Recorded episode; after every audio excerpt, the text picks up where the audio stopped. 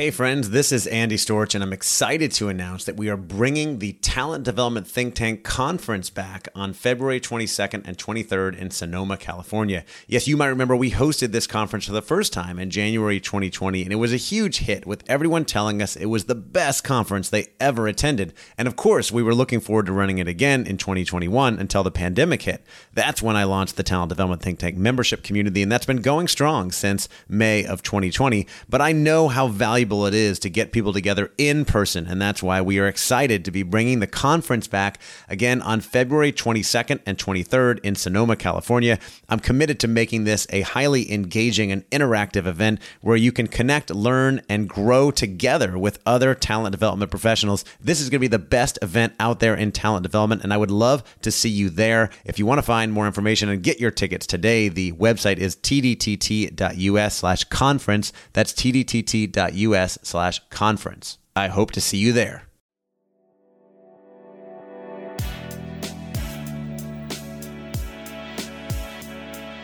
Welcome to the Talent Development Hot Seat with your host, Andy Storch. The show is dedicated to helping you develop the most important part of your organization the people. If you are in HR or talent development, or you just want to learn how to get the best out of your people, then you are in the right place. Each week, Andy shares interviews with talent development professionals, thought leaders, and experts to share best practices, learn about the latest trends, and find out what has been successful in the world of talent development. This podcast is designed to give you what you need to be successful in the world of talent development. Now, here's your host, Andy Storch. Welcome to the Talent Development Hot Seat. I am your host, Andy Storch, and I am excited that you are joining me today for another fantastic episode and conversation to help you up your game in talent development. And today's is no different. We are all about that mission of helping you accelerate your career success in talent development. And today I've got a great conversation for you about business simulations, experiential learning, about decision making, and about inclusion. We cover a lot of ground in this interview. And today I'm talking with my friend Brent Snow. Brent is a recognized expert in the design and facilitation of strategic business simulations, highly interactive developmental experiences focused on building inclusive leadership capabilities, business acumen, and applied decision making skill building. Brent is also a solution partner with the Advantage Performance Group, which is the sponsor of this podcast and the creator of innovative solutions such as Interplay, Decision Mojo, and the Inclusive Leader. Now, I met Brent when I moved to Advantage Performance Group as a partner back in 2017. We started working together. I learned all about his solutions at the time, Interplay and Decision Mojo, and then later he came out with the Inclusive Leader and I was a partner with with Advantage Performance Group for a couple of years now. So full disclosure that Brent is a solution partner with them and I got to know his solutions through that and I always wanted to invite him on the podcast to share about some of the work that he's done because he's been in this space for so long and has some really great insights to share and is really brilliant I think in creating amazing solutions. And you know, quick note about Advantage if you're not familiar of course, as I mentioned, Advantage Performance Group is our main sponsor for this podcast. They are a professional services firm dedicated to providing a continuous stream of creative learning and consulting solutions that equip individuals, teams, and organizations to be the best at what they do. And they represent solutions from a lot of different solution providers, including Brent and his company, 10,000 Feet. In this interview, I'm going to talk with Brent a little bit about his three main solutions, you know, how some of those came about. The first one being Interplay, which is a business simulation, which is like a holistic approach to helping people understand how a business works. And then we talk about Decision Mojo, which is a program he created to help organizations, teams, individuals really think about how decisions are made and all the pitfalls that we run into when we're making decisions. And we go into a couple examples and some things that I run into. I have such a hard time making big decisions and even small decisions. And we reference what Jeff Bezos talks about and how Amazon has been so agile and fast over the years, faster than most people, because Bezos talks about type one and type two decisions and how Amazon is able to make decisions faster. So you definitely want to listen to that conversation. And then we talk about the latest solution that Brent has created called the Inclusive Leader, which is all about creating more inclusive organizations and bringing awareness and eliminating that unconscious bias that we know we all have and every organization deals with. So, this is a great interview. I'm excited for you to listen to it. Again, Brent is a solution partner with Advantage Performance Group. You can find out more information by going to advantageperformance.com. And this podcast is also sponsored by the Talent Development Think Tank, which is, of course, your number one place to go to learn, share, grow together in talent development. And you can find out more information by going to tdtt.us. All right, without further ado, let me take you now to my conversation with Brent Snow, all about business simulations, about decision making, and about building a more inclusive culture. Enjoy. All right, I am joined now by Brent Snow, who is the CEO and founder of 10,000 Feet and recognized expert in the design and facilitation space and learning space, working with companies all over the world for many years. Brent, welcome to the show. Oh, thank you. I'm glad to be here. Yeah, this is a, a long time coming, Brent. You and I have known each other for, I don't know, three or four years, and worked together many times and haven't had you on the podcast yet. Always been impressed with all the different solutions you've put together, the work you've done with clients. And I'm excited to be able to showcase that and talk about what's going on out in the space, especially the work you've been doing recently around decision making and inclusion and how you're helping companies with that. But I, would love to start with, you know, how you got started in this space. And especially, I think Interplay was the first big solution that you you came out with on your own, right? And I'm curious how that all came about. Well, let me go back a little bit further in time to why did I even head down this path in the first place? And you know, I like to joke that when I got out of prison, I nobody would hire me, so I had to figure out something to do. And that's actually not, that's not actually true. I actually somewhere really really early on knew that I wanted to do work that was related to helping people build their capabilities in one way or another. I even designed an undergraduate major for myself, which I lamely called way back then human resource development. But I wrote this whole proposal that I somehow got the university to accept that was essentially all about I would use my skills and talents to help people get better at doing the things they really cared about doing. Uh, and that was was this interdisciplinary thing. I took courses in all sorts of different areas as part of the process. And partly it was just my own sort of issues with authority and being told what I could study and couldn't study and what somehow would make sense as part of a major. And that was an issue for me. But it was also somewhere I had realized that I really cared about helping people develop their talents and develop their skills.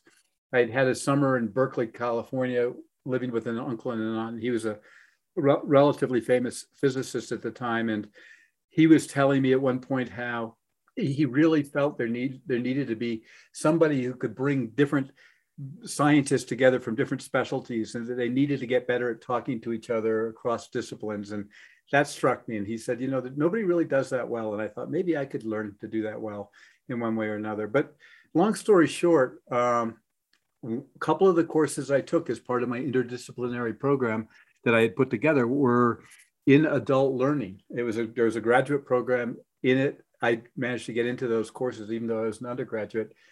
That really piqued my interest. I ended up going on and doing graduate work both a master's and the majority of the coursework for a doctorate in adult learning. A number of years after that, I had worked for Outward Bound, developing, you know, people in outdoor kinds of settings, and realized that you know that was all part of the thing. And so ultimately, for me, it's just been this journey, this life journey that I've been on. I, while I was finishing the latter part of my coursework, I started working in a large U.S. corporation. I ended up being in charge of all their management and executive development and that, I, that opened up a whole world to me. I didn't even know that world existed. Um, and then when I left that organization, that's kind of when I started my own consulting work and started to design and develop programs. And essentially, what happened is I brought into that organization as part of this sort of management leadership development stuff I was doing. I brought a simulation in, and I was actually studying also simulations as part of my you know, university studies at that point um, as part of my doctoral program. And I was just blown away with the power of the simulation. And so I made it an absolute point to focus my dissertation at that point on simulation design, the creation and facilitation of simulations. I studied some of the best simulation designers out there. I studied some of the best simulation facilitators. Then I brought this simulation into the organization and watched how impactful it was and realized that there was a lot of opportunity to create them, to, to do work with them. I did about as much as I was going to get away with doing at this particular company and realized that that was kind of maybe my opportunity to go out and see what I could do and see what I could create. And interplay wasn't the first thing I ever created, uh, but it was the one that I sort of brought to bear a lot of the lessons from other ones that I had created that hadn't maybe worked as well. And and so yeah, and I, I'm curious about. I was curious about Interplay because it's it's been very successful, right? It's a program that maybe you have numbers has been run for hundreds of organizations and thousands of people around the world. And you know, full disclosure, you know, with the work you've done as a partnership with Advantage Performance Group, you know, I got involved with that when I was a partner. I got certified as an Interplay facilitator, so I've been involved with the program a little bit, and mm-hmm. it's kind of this great simulation that brings every aspect of the business world together in like a one day experience of you know managing customers employees projects and all the financials or organization. You really took a lot of complex things and distilled them down into like one day of okay i'm going to understand everything. And i was kind of curious how that program came about and what the big you know challenge or use case is for that in in companies. It came about i was um, i had originally done work with simulations that others had created and most of the simulations were very much focused on managing tangible assets in a business up until that point. and you know this has been true i think through through time a lot of simulations have focused on models of businesses that have been very much about man- managing financial capital uh, plants production equipment inventory and a lot of the financials have derived from that and yet here i was living in a world where an increasing part of the value that was being created were not being created from the tangible assets, but were actually being created by the know-how. We, we had a whole sort of emergence of something called the knowledge economy. And I was actually very involved in some of the early stages. I went to a whole bunch of conferences on that. There was a lot of also understanding that marketing and brand and customer relationships and that sort of thing was a huge part of your success. And in addition to that, your ability to capture know-how and transfer translate that into new kinds of ideas and new products and new solutions through various kinds of internal processes was all a huge part of success in this sort of new uh, economy that was emerging. Very few simulations really took that on and actually focused on that in a big way. And if they did, it was only maybe just as a piece of the larger picture. Most of the time, they still brought the picture back and the focus back to simply managing cash flows and managing the tangible assets. And while that is absolutely important, I also believed it was absolutely even more important to understand how paying attention to all of these intangibles was ultimately going to lead to positive cash flows, was going to lead to good financial results. And so I don't know, I just did a ton of reading. I was involved in a, that community of folks, and I just believed very much that there was an opportunity for a simulation like that. And it took a client to simply say, we want you to create a simulation. It happened to be Apple, who were looking for a simulation to put in the middle of a leadership development program that, that was called AMP. It stood for the Apple Management Program. And they wanted this kind of all encompassing simulation that was going to somehow really speak to their business. And their business was as much a know-how business as it was a, you know, making of, of computers and computer equipment at that point.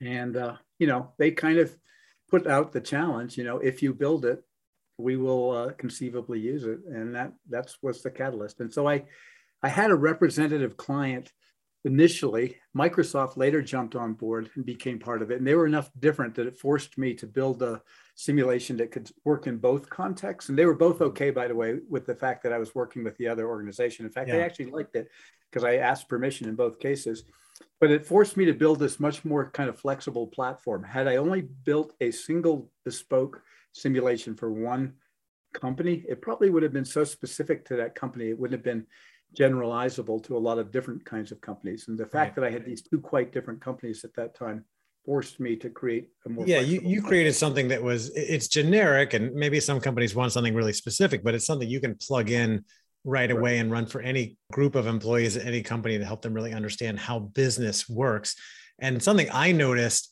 in running interplay and many other business simulations in the corporate world is a surprisingly high percentage of people who work in the corporate world have no idea how their company works, let you know, or uh, how a business works, let alone how their company strategy works. And I'm sure you've noticed that as well. Well, part of what simulations do that I think is part of their magic in some ways is they're very hands-on and you sort of get in there and you're playing around with the variables and you're making decisions and seeing the consequences of those decisions. But they also allow people who oftentimes have ended up in fairly senior roles as leaders to, in a very face saving way, kind of learn a lot of stuff that they feel like they probably should have known or know, and right? yet they're never going to own up and say you know what i never really understood a p&l or a balance sheet or i never really understood how all because they think hey that's what i'm getting paid to do i ought to be good at this mm-hmm. whereas you throw them into this competitive simulation where everybody is a little bit of a beginner and they get to you know bring what they already know but they also get to now encounter this stuff and and really in a very face saving way, kind of up their game without having to admit necessarily to the world that they don't really know all the things that they might.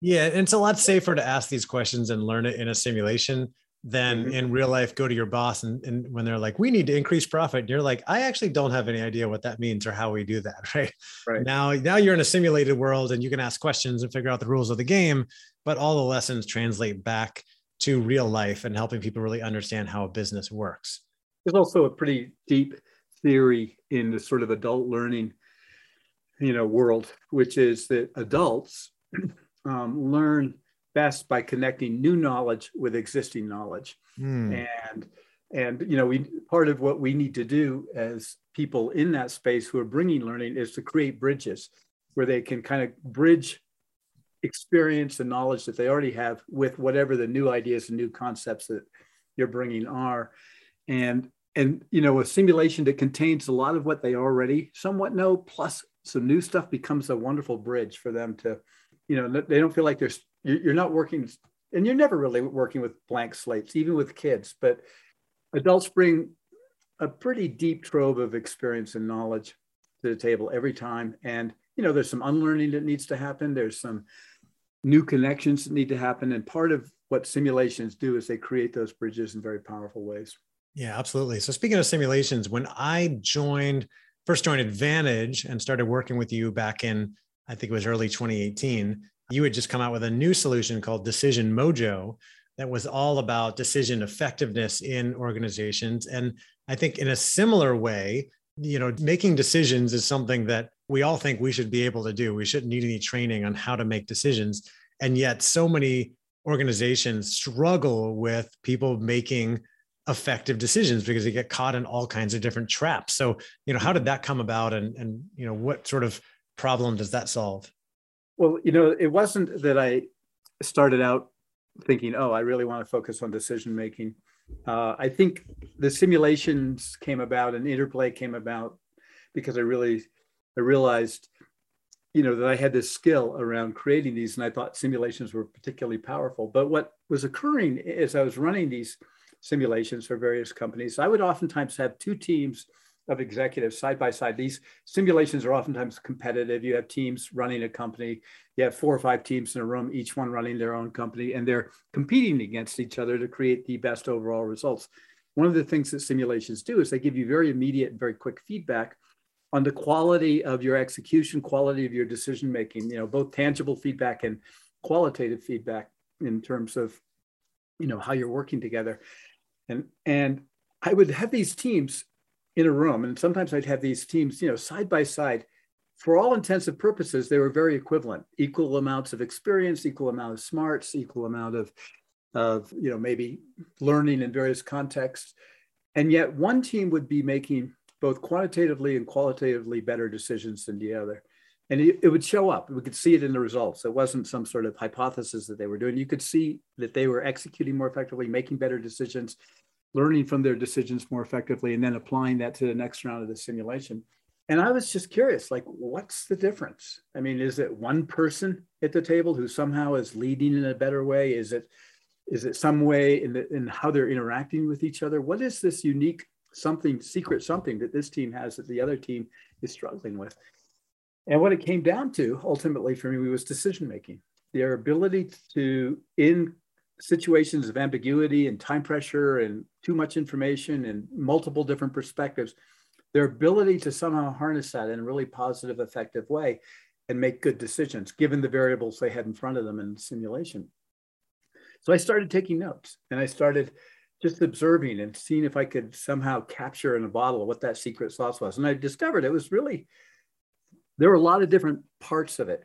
And I also, as I started watching these teams, I started doing my own research and reading what had been written out there, reading whatever books seemed to be out there, whatever articles were out there around decision making, and also looking for any workshops or programs that might actually focus on this skill because I thought maybe there's something I could do here with this as well.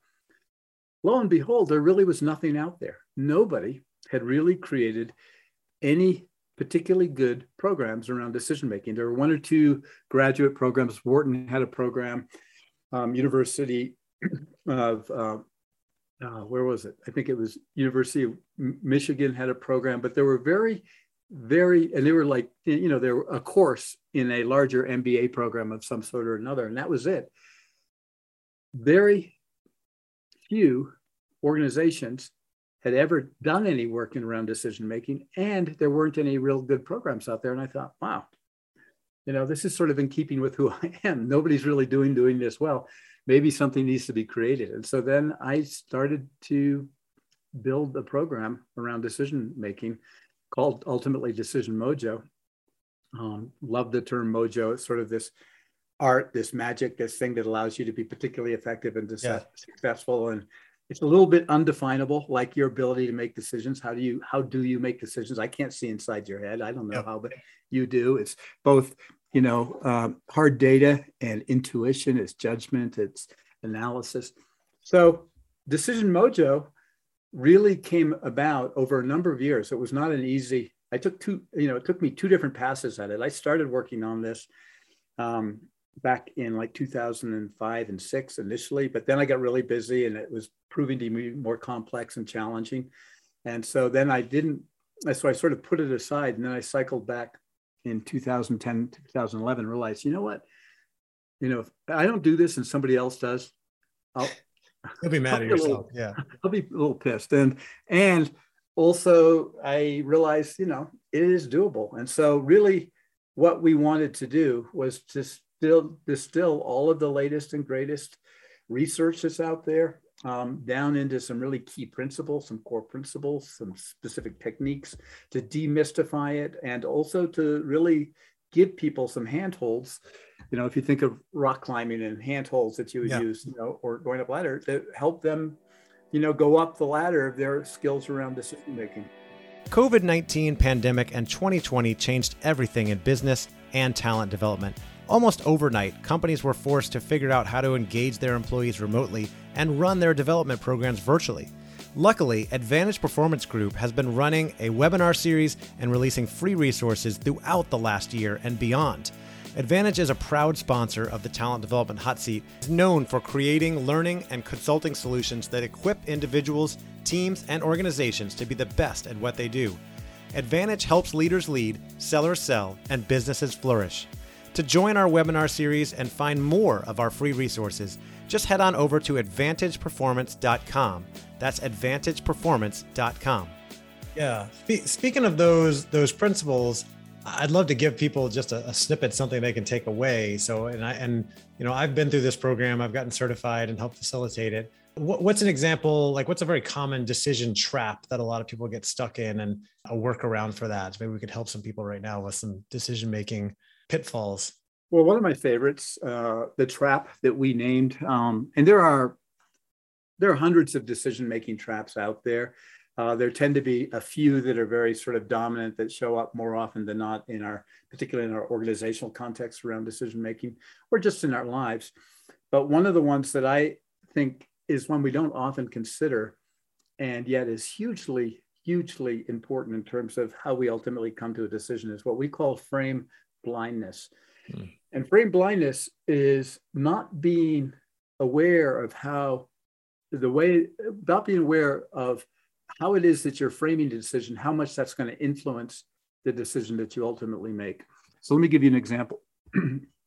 when you're heading down the path of making a, a decision, one of the steps around framing a decision is stepping back. It's almost like stepping back and looking at what you're deciding and being aware uh, of is this a forever decision? In other words, a decision that somehow has to last, last forever, or is this a decision that can get changed or modified, um, or you can you can uh, remake the decision if it isn't going exactly how you like. Jeff Bezos has been writing about this, and he calls these type one, type two decisions. Yeah, I was going to bring that up because it reminded me of, of Bezos. Remember the type one and the type two? Like basically, when you walk through the door, can you? Is it one where you can walk back through the door, or are you stuck mm-hmm. on the other side? Right. Yeah. And so you know, he he very much. Yeah, I love that terminology, that imagery around a one-way door versus a two-way door that you can come back through. But if it's a type one decision, and there aren't very many decisions, by the way, that are type one decisions. There's very, very few actually uh, decisions in organizations and in life. But if it's a type one decision, you absolutely want to slow it down. You want to make it very carefully. You want to make sure you brought as much of that. The type one is the is the irreversible. That's the once right. you walk irreversible. The, you can't the, walk back. Right. Right. The forever decisions. Richard Branson, Sir Richard Branson calls them forever decisions. Hmm. And so you don't want to. If it's an important and it's a big decision, you want to get it right because mm-hmm. you can't necessarily uh, go back through that door, or at least you want to make that decision in the best way that you possibly can. And, and that means maybe taking some time with the decision. Yeah. Type two decisions, those could be made, made more quickly. You can adjust it, you can go back through the door. And yet, what often happens is, and many of us do this, you approach almost every decision as if it's this forever decision. Right, we agonize over these decisions. Agonize over like, it. You could always go back and you know if if one of the things that people often talk about is something that they really struggle with is analysis paralysis mm-hmm. they go round and round and you know they, they worry well what if i don't get this right? And et cetera et cetera. Well the reality is that um, decisions most decisions you can adjust or change. And actually the biggest risk is making no decision mm. or getting yourself so tied up in that sort of you know got to have it be perfect decision because that's another thing. People want their decisions to be perfect that you never ultimately make a decision or by the time you've made it you've missed the window of opportunity in one way or another. I often one of the one of the phrases that really has been a powerful one for me and i i don't know whether i ever came across this somewhere or it was one that i just sort of came up with but i like to think of decisions as experiments with the future and hmm. so if you think of scientific method, you know, you're, you're making an experiment and then you're going to learn from it. You get data back and it tells you, okay, does this confirm my hypothesis or maybe disconfirm my hypothesis? Well, decisions are similar. You make a decision based on some prediction you're making about something that's going to happen as a result of your decision. And then guess what? You learn. It either happens the way you expect it's going to happen, it doesn't happen the way. And so it's an experiment with the future. And I've often felt like if you can frame your decision as an experiment with the future that you're going to learn from and you know that's a positive thing it oftentimes frees you up to feel like okay i don't have to get it perfectly right so that's one framing um, skill is stepping back and really making a meta decision around is this a type one or is this a type two decision another framing skill is around uh, making sure you're exploring enough options all too often we find ourselves in a too what I call too narrow a frame where we're looking at either just option A or option B or what I call whether or not decisions. And that's whether or not to do something, which really means you're only considering one option. You're just deciding go, no go with that one option. There's a huge amount of research out there that shows that both individuals and companies who, ex- who explore more than th- two options at least three, maybe four options when making a decision, end up having higher success with the decisions, end up being more satisfied with the decisions after the fact. And partly what happens is the minute you introduce a third option into a decision, sometimes you just, it, it forces you to expand the frame. It forces you to look at things a little bit differently, come at it in a very different way. And so those are two of the framing skills. And frame blindness, the trap is you just sort of accept the frame is given. It's typically too narrow. You never really step back and interrogate it. Is this a type one or a type two decision? So yeah, I get stuck so often in decisions and indecision. My wife was just giving me a hard time this week because I have such a hard time making decisions. And I missed out on some really great opportunities recently because I was frozen on an investment decision that I was having a hard time making. And I've got to go back. I'm glad you brought up the type one and type two, like, because as Bezos says, when it's a type two decision, you need to make it quickly and, you know, walk back out later if you need to Whereas type one, obviously, take your time. You and I both been through cancer, major health challenges. We've made some type one type decisions about our treatment, and like you got to be thoughtful with those. But sometimes it's just like, oh, should I buy this stock or should I, you know, take even take this job? Like make it, and then you can always adjust and and make changes later. I remember some of the other traps, and I was one of them I was thinking about recently. I can't remember the name, but it's basically has to do with information bias and our bias towards our own abilities and the one where yeah i we sort of simply named that overconfidence. Over oh uh, yeah overconfidence is the one i don't know why i think about this all the time that 90% of people think they're above average drivers right? Yeah or or or or uh, another little statistic something like 75% of people think they have an above average sense of humor. Right. I mean i know i do but obviously yeah, of course of course. not everyone can right? Yeah. So how does that impact our ability to make decisions? Well, here's the interesting thing about that. Uh, the higher up you go in an organization, the more likely you are to fall prey to this trap. Hmm. And it's partly because, well, I got promoted because I must be good. I'm in this senior role because I must, you know, have lots of good experience and knowledge. And so what happens is, you know, and it's also partly because we we get rewarded in our leadership roles for being confident, for being somebody who says, "Look, I know we need to do this and this," is, you know, and and being uncertain or unsure is seen as somehow as a weakness on some level. And so, what happens is we tend to believe we know more than we do. We tend to think that um, we have greater information or greater awareness or greater knowledge around something than we potentially do. And so our overconfidence leads us to overconfidently make decisions where we maybe should have sought some other perspectives or challenged our own perspectives in one way or another.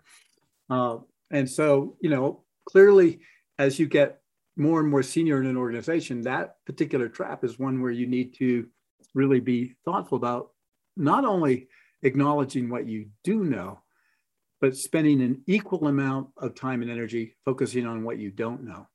There's a, I think it was Colin Powell, who just passed away recently. One of his great quotes, and he taught to taught this to the commanders who would come to me, come to him with recommendations of one sort or another. And he he said, listen, here's what I would like. I want you to first tell me what you know. Second, tell me what you don't know. And then, and only then, tell me what you think. His belief was the most important part of that was the second part, which was telling them what they don't know. Because people will come in and they'll say, here's what I know, and here's what I think we should do. And they would never acknowledge the uncertainties or the areas where they don't have perfect confidence. And so he felt like people were going to be that much better as decision makers if they were as thoughtful about what they don't know. And it's not that not knowing prevents you from making a decision. It just allows you to be more honest with yourself about what are the areas of uncertainty. You know, what are the areas where you might need to make assumptions because you don't have perfect information. Um, that's the trap, by the way, that I suffer from is mm overconfidence. Uh, and, you know, I'm sure I'm the oldest in my family. I'm the oldest of four. I had very uh, headstrong parents, and I think I just had to sort of approach life with this air of confidence to get to do anything I wanted to do. Mm. And, uh, you know, in some ways it served me well because I will go do things and will sign myself up for stuff that maybe, you know, less other, other people would hesitate, right? But you're willing hesitate to, to do. And, that, and Andy, you know, you've got that same dynamic. I, I've seen that in you as well. But what I've had to do is I've had to actually train people or encourage people is probably a better word to be comfortable challenging me and mm. challenging me in situations where I speak with a certain air of authority.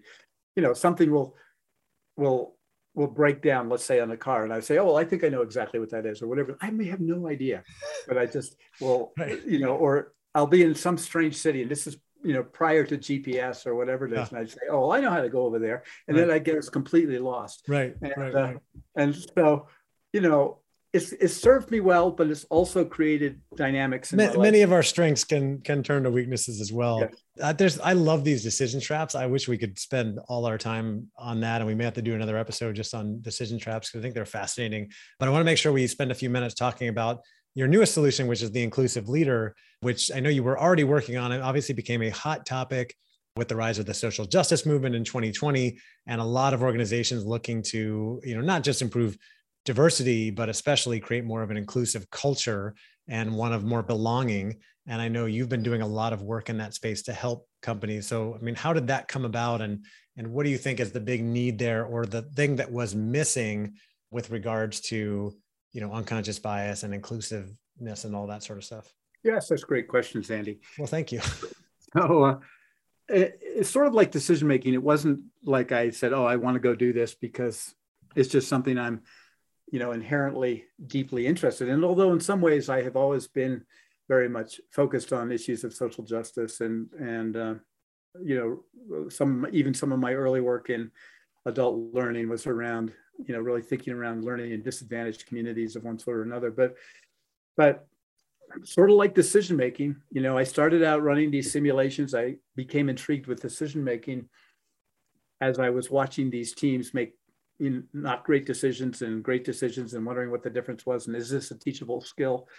One of the probably most powerful precepts in good decision making is that the quality of decisions that get made in any kind of a either individual circumstance or in a group circumstance is directly related to the diversity of perspectives that are brought to the table. And so, even if you're making a solo decision, your ability to go out and get people to bring different perspectives to play or to challenge you on that is part of it. But obviously, in any kind of an organizational context, group context, the diversity of perspectives, the more diversity of perspectives you have at the table, uh, and the better job you do of really bringing them into the decision process, the better decisions you're going to get to. And this is borne out by all sorts of research in lots of different contexts. Uh, so, that being said, what I began to realize, if I'm really focusing on decision making and saying, okay, this is really critical to do, it's easy for me to say that.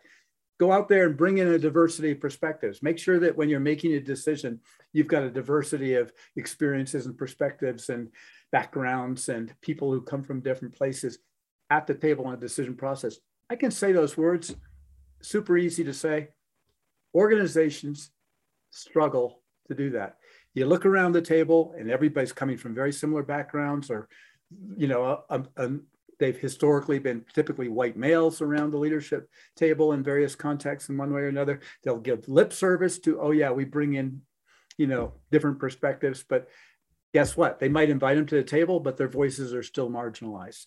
Or you know they they listen but they're only give, given sort of a polite nod in one way or another. They don't have so as i became clear to me that it was easy for me to say but organizations struggle to do it it also became clear that there probably was some opportunity around really focusing and building skills around you know organizations ability to do that. And the inclusive leadership work that i've been doing is very much around how do you include all sorts of different voices and perspectives within your organizational life? How do you create an environment where they a want to be part of it?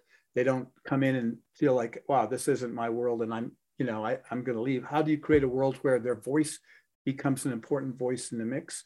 How do you do it in a world where there are certain groups that have been historically disadvantaged or marginalized as part of that process? And also, there are lots of people in leadership roles who have unknowingly privileged certain perspectives and voices and discounted others. So that led me down the direction of really focusing on those skills. And the particular thing that I believe is critical in the work we do around DE and I right now is around just giving, similar to the decision making, giving people handholds, giving them starting places, giving them an opportunity to start to do their own experiments and try to be more inclusive and learn from it and open up their own perspectives in ways that help them just feel like they have the ability to go kind of create the organization, create the environment where everybody matters and everybody uh, is able to bring their best self to that work. There's a lot of other good work out there, um, and I've certainly been involved with some of that, that is focused on um, helping people become more aware of the biases that get in the way of them doing that. You know, we call this unconscious bias work in one way or another. And I think that's really important. But I also think that I think that sometimes we we end up leaving that just okay, I'm aware that I have these biases, but I don't always feel like I know exactly what to do or what the next steps are. And so. I choose to focus my work less so much on revealing or uncovering or making people aware of whatever conscious biases they may have and more just on hey we all have them if you're you know when you talk to kelly you'll you know she she's wonderful way of saying you know if, if you breathe you have biases. If you're human you have biases. We all have them right. And uh and the reality is that it's not about that's good or bad. It's about doing things taking actions that help you create the most once you become aware and then you can figure out the steps and things that you can do to create a more inclusive culture and be inclusive with the people around you. And and one of the things that you know i've been through your program and you ran the inclusive leader at uh, a sample of it at the talent development think tank conference that bennett uh, phillips and i ran back in january 2020 and it was a big hit. It was like everybody's favorite experience at the at the event because it's it's so difficult right? We just think like oh yeah i can recognize this stuff but there are a lot of really challenging situations out there that don't always have an easy answer of like how do you be part of the solution not part of the problem? I wonder if you could give we're going to run out of time soon but maybe one quick example of that similar to how we did with decision mojo. You know what's what's an example of something that people really struggle with that you know is a, a common unconscious bias that we can do better with or build more awareness around yeah, and I'm going to actually take this on, along a dimension that I'm, I'm going to take it down two paths because I think we are uniquely challenged in some ways today with our hybrid workplaces around some of this as well. One is that in if we think about bringing the major the, the, the maximum diversity of perspectives in a positive way into a decision process and being inclusive means doing that i think all of us can relate to having been in meetings where certain voices dominate and other voices are not given the same level of, of um, either airtime or or just opportunity to, to, to, contribute in one way or another.